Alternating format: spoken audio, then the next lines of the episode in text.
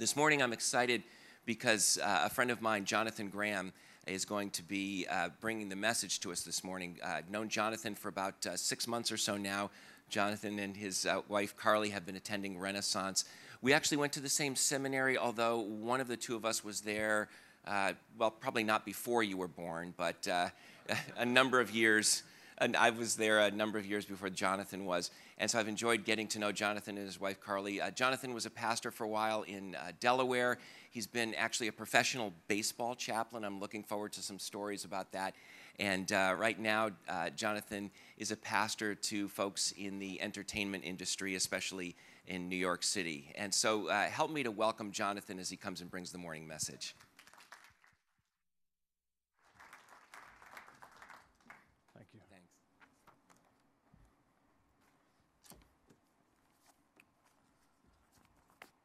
Well, I'm going to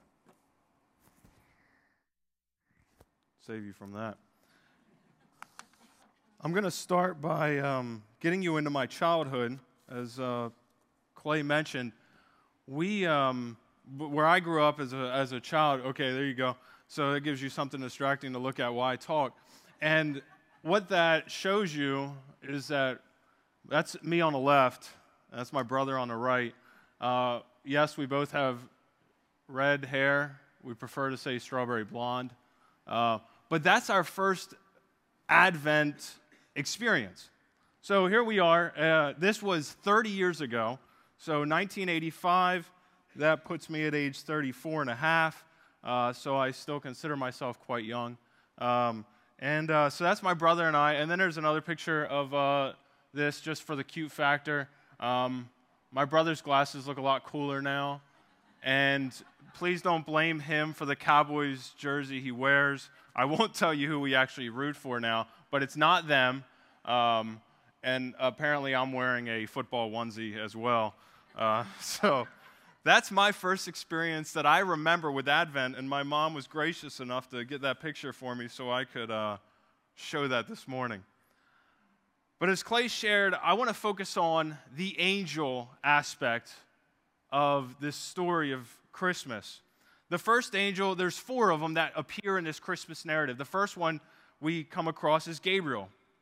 Gabriel appears in the, in the narrative as, as the one that goes to a priest and his wife and tells them, I'm going to provide a child through you that's going to prepare the way for Jesus.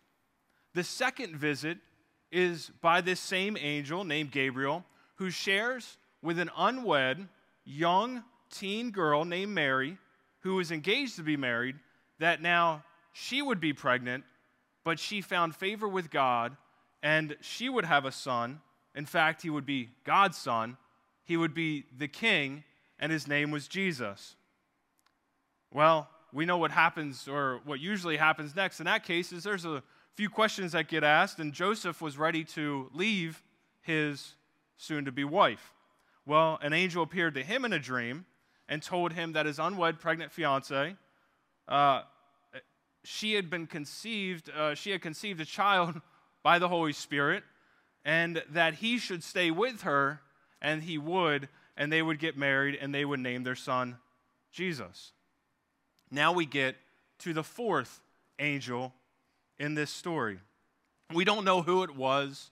We can, I can make names up, but what we find in Luke chapter 2, verses 8 through 14, of which we read this morning, is his fourth and final appearance did something different than the other three.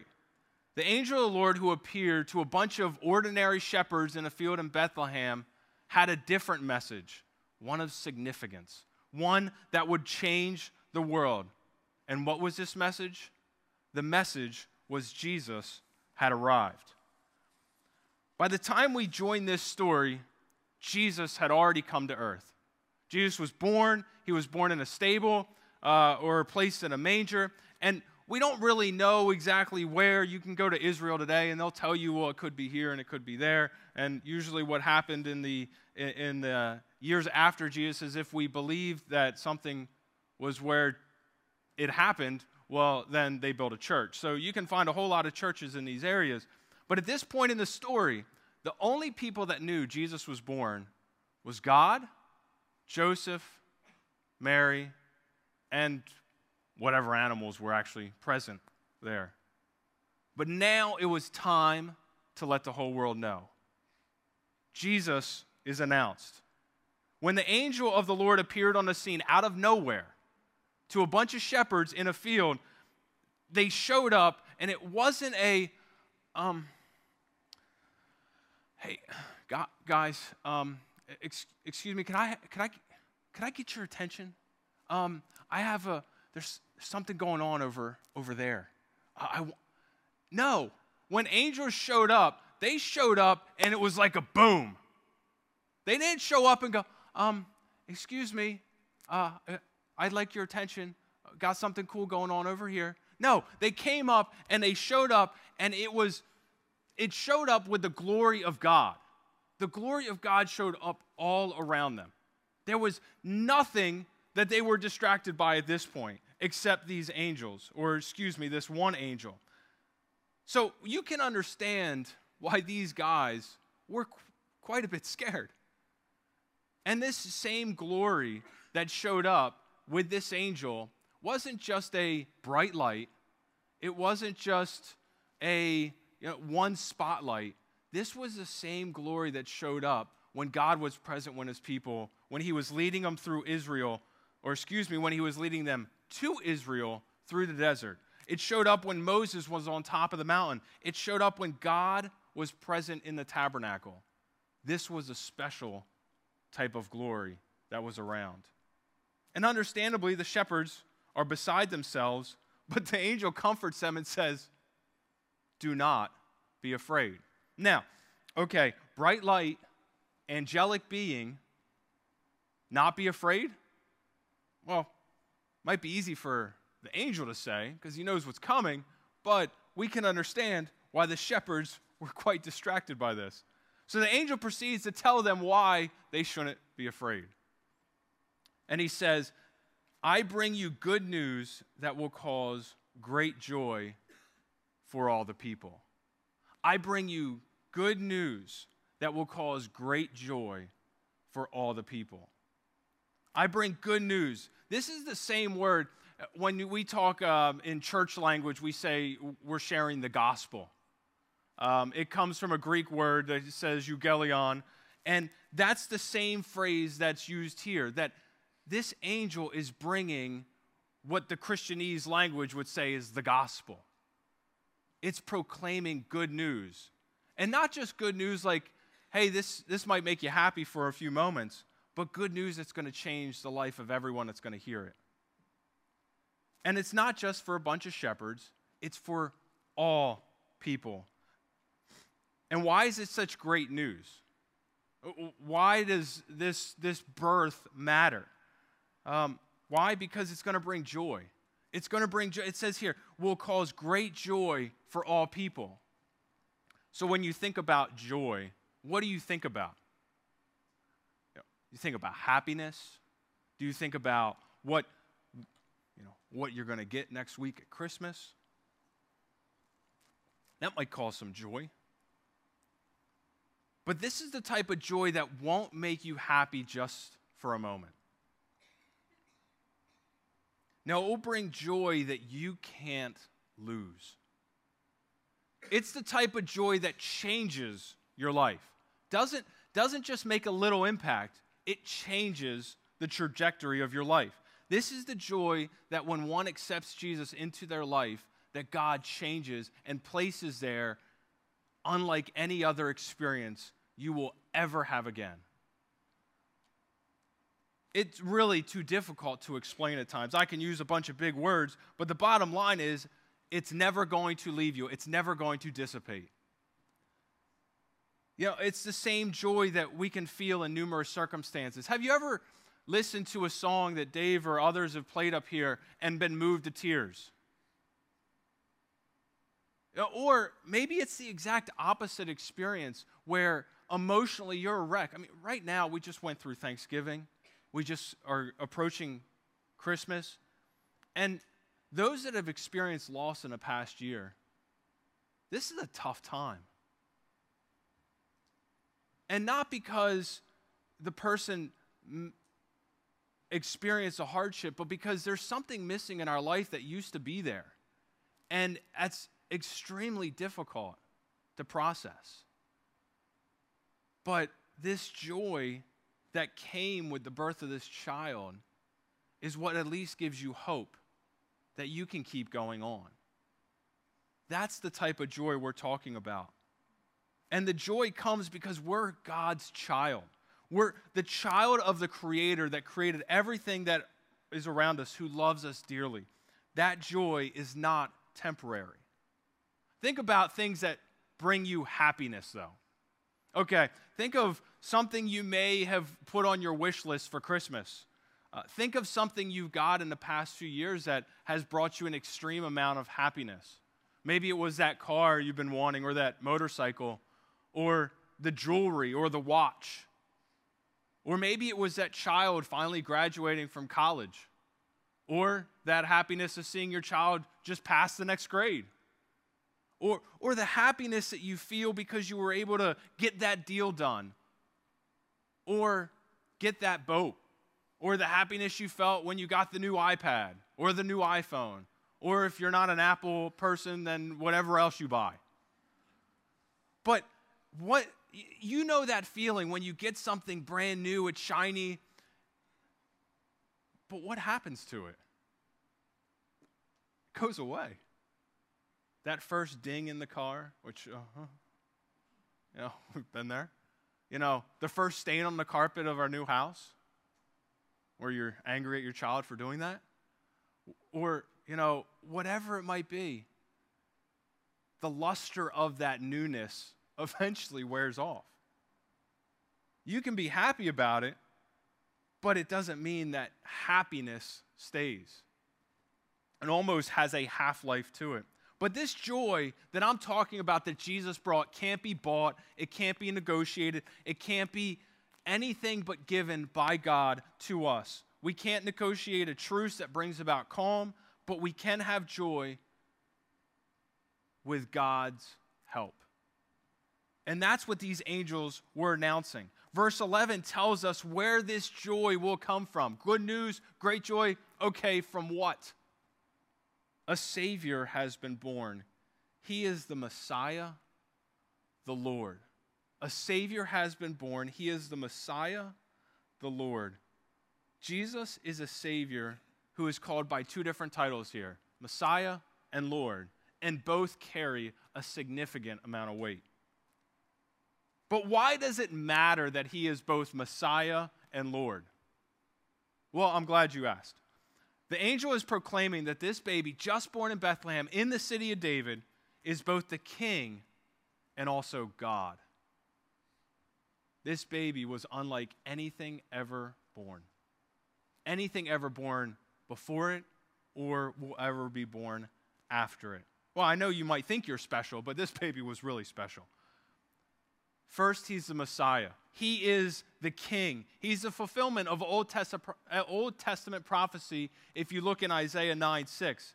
But he's Israel's expected one, he's God's anointed one. He's sent by God to deliver his people. He is the Messiah, he is the Christ, he is king. So he's not only sent by God as Messiah, promised to his people, but secondly, he's also Lord. He's Yahweh. That's an Old Testament term of what we use to describe God. He's the name above every name. He is God, He is part of the Trinity. He, so, Messiah, Lord, that's why it matters because not only was he sent by God to do a task that only God could do, but he is God and capable of doing the task of what he was sent to do. These titles as Jesus' Savior carry a weight that we can never know. But this same weight is the weight Jesus carried with him as he went to the cross as he died on the cross, but also as he resurrected. This same person could have only done that. Only Jesus Christ could do what Jesus Christ did. Why? Because he was sent by God and he was God. But not only is a fulfillment of prophecy that God would send a deliverer for his people, but he too was God. And this angel was announcing that a Savior had come to earth. A Savior had come to earth. I mean, really? In the form of a baby, sitting in a feeding trough? But this Savior was going to deliver his people and was going to take care of them for all eternity. So, how would the shepherds know, who by this point maybe were a little less scared, probably blood pressure running a bit high, how would they know that what the angel said was true? Well, they said, This will be a sign to you. You will find a baby wrapped in clothes and lying in a manger. Okay, that's pretty easy. Like, here's the message. This is what you're going to find. Because my guess is in those days, you're not finding many babies swallowed up in clothes and lying in a feeding trough with a bunch of animals around it. Pretty easy to find that. So, what happens next? The response of the angels is telling of what heaven feels at that moment. And in verse 13 and 14, we see that the angels praised because peace came. The angels praised because peace came. Verse 13 says, Suddenly a great company of the heavenly hosts appeared with the angel, praising God. And we'll get to what they said in a second. But a ton of angels show up. In fact, the word used here, as Clay said it even last week, is an army of angels showed up. So, not, um, this is big. This is God saying, I'm going big or go home. It's, it's not little. Because why? Because this was so impactful. This was a big moment. This was, as kids would say or used to say, this was epic. And that's why a whole army of angels showed up. That's why the glory of the Lord showed up.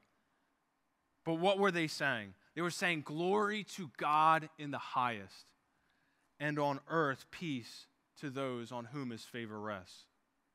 Glory to God in the highest. And you don't want me singing that, by the way. Glory to God in the highest, and on earth peace to those on whom his favor rests. Why they respond this way? Why they respond like that? You know, it wasn't as if they were fans of Buddy the Elf and their idea of spreading joy at Christmas time was, well, Buddy says the best way to spread Christmas cheer is singing loud for all to hear. That's wasn't what the angels were really thinking. No, these heavenly hosts were so excited about Jesus finally coming to earth. They had no way to experience this, but to share it with everybody and explode in song. Their life had changed. What they saw the people going through on earth had changed because Jesus had come to earth. God, Messiah, had come to earth to change the world. Heaven came to earth to share its joy about this significant announcement about Jesus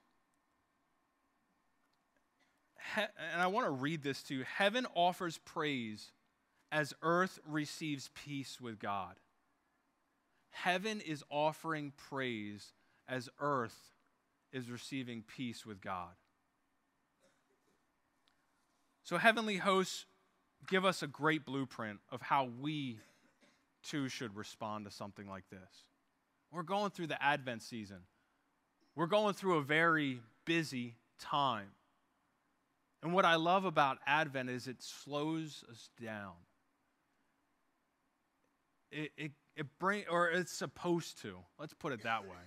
It's supposed to gear us down from maybe running at a high caliber to slowing it down a little bit and remembering why does this season actually matter? And I think the, the heavenly hosts give us a great blueprint of how we can respond to this wonderful thing of Jesus coming to earth. And I wish I could figure words out that could explain how great this, uh, this was. But number one, what did they do? They praised God. They praised God for what they did. Sometimes all we can do is sing, all we can do is say, Thank you, God. You know, we've been without words before, but this can be done in prayer. It can be done in song. It can be done through a testimony, sharing with others around you what God is doing in your life. We did it this morning, singing together. They've been doing it all weekend at the Christmas concert. We listened to and sang along as they sang Hark the Herald Angels Sing. The, the words here Joyful, all ye nations rise. Join the triumph of the skies. With the angelic host proclaim Christ is born in Bethlehem. Hark the herald angels sing. Glory to the newborn King. Now, how are you praising God in this Christmas season? You know, is, is your life revolving around um, enjoying going to the mall and seeing all the cars there and not finding a parking spot? And then you find one, and then someone jumps in it? No, I'm not bitter. Um, or you enjoy the many people being in your way. It's my favorite going into New York City and trying to get somewhere and, oh, oh. That's my favorite, you know. But what it's actually doing is it's slowing me down. Now, my natural reaction sometimes isn't to, oh, praise God, it slowed me down. I'm sure yours is, you know. Of course not. What we're called to do is praise God in every circumstance. Now, it doesn't mean we have to praise God because we couldn't find a parking spot when we go shopping on Christmas Eve day, uh, before we come here, of course, for the service. Um, but it is praising God for what He's done. It is praising God for giving us this child, responding to this gift. What we're called to do is praise God, reflect on this amazing gift He's given us because He gave us a way out. He gave us something that we can hold on to. He gave us a Messiah, a Lord. We can praise God for that. But secondly, we can accept or reflect on the peace that Jesus brought. We can accept or reflect on the peace that Jesus brought. Hark the Herald Angels sing another couple lines from it God and sinners reconciled. Born to raise the sons of earth, born to give them second birth. We have peace between us and God, a peace that only God can give. Think of Joseph in the Bible. In the book of Genesis, you'll find a story about Joseph who's hated by his brothers, really because they're jealous. He gets sold, uh, well, they try to kill him. He gets sold into slavery thinking that will kill him. He gets thrown into prison because he's honoring God and eventually he makes it to the top of the known world where he's pretty much second in command. Eh, not a bad trek. But but getting from pit to second in command, we forget about those years. But what is crazy about this story is what happens when Joseph's own brothers that sold him into slavery, that tried to kill him, that was hoping somebody else would kill him. It was, you know, not direct murder, but they were trying. What does he do? He forgives them. Did he have a reason to? Not really. Come on. But what was inside of him was different. He was influenced by God's impact on his life. And what the defining factor for that was, it now brought peace to the relationship. It allowed two warring factions, in a way, to come together. Well, think of that on a bigger scale. God has a perfect standard that we cannot live up to. And that standard can be pretty frustrating at times. I was just talking about going to the mall and dealing with people. But Jesus coming to earth meant a healing of that relationship, a healing that we can't do on our own. That because Jesus is Messiah and Lord, he brings that healing. And that's what it's talking about here. That's what the angels are singing about. That's why they're saying, and on earth, peace to those on whom his favor rests, whose God's favor is resting, peace in their lives. Think of a relationship you have. Think of maybe a problem relationship you had. Don't think don't get distracted and think of a problem you're having right now, please. But think of a relationship that God has healed. And, and I know, I'm not talking about we're never talking again and God brought something. I'm talking about, you know, did you have a fight this week with someone you loved? God brought, can bring peace back into those relationships. You know, are we leveling up to God on His standard? God can bring peace in that relationship. But we have to accept that into our life. So we can praise God like the angels, and we can also reflect on the peace that He brought. The Christmas story is filled with some extraordinary events. Hey, lay it down. Here's a couple of them. Scandal of an unwed mother whose fiance, though he was about to leave, is now going to stay with her. A baby born in its first bed as a feeding trough, and then a bunch of VIPs come and visit. Angels appearing to numerous people in differing ways and for many different reasons. Not normal. A king who wants to put a baby, just born, a toddler, to death because he threatens the throne. And then the heavens rejoicing at the birth of a child because this baby brings peace. This certainly is a crazy storyline, but one that has a massive impact. Let praise and peace define your Christmas season. It's not always easy but let praise and peace define your Christmas season. As you spend the next few days trying to get the house ready for guests or wrapping or rewrapping presents uh, or just sticking them in a gift bag because that's pretty easy, um, take time to reflect on what we are doing. You have four days before Christmas Eve or four days before Christmas, however you want to look at it. And you can take the time between now and then reflecting, praising God for what He's done.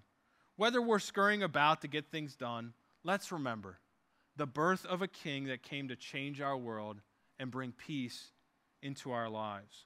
Let praise and peace define your Christmas season. Let's pray. Dear Lord, I thank you so much for the gift of your child. I thank you for what it does for us. I thank you that you came. I thank you that you died. I thank you that you rose again. And I thank you that because of that, we have life in you. But as we scurry about these next few days, we get frustrated with other people and loved ones. I pray you would use those times to bring something into our life as a reminder of what great opportunity we have to celebrate your birth and what you did for us by sending your son. Lord, I pray that uh, praise, peace would define the relationships that each and every one of these uh, loved ones of you have. And I pray that you would be big in our lives as we show love to those that you put in our way today, tomorrow, and the rest of the week. In Jesus' name I pray. Amen. Well, thank you guys so much for worshiping with us this morning. And uh, we look forward to seeing you on Christmas Eve for one of the three services here. So have a wonderful day.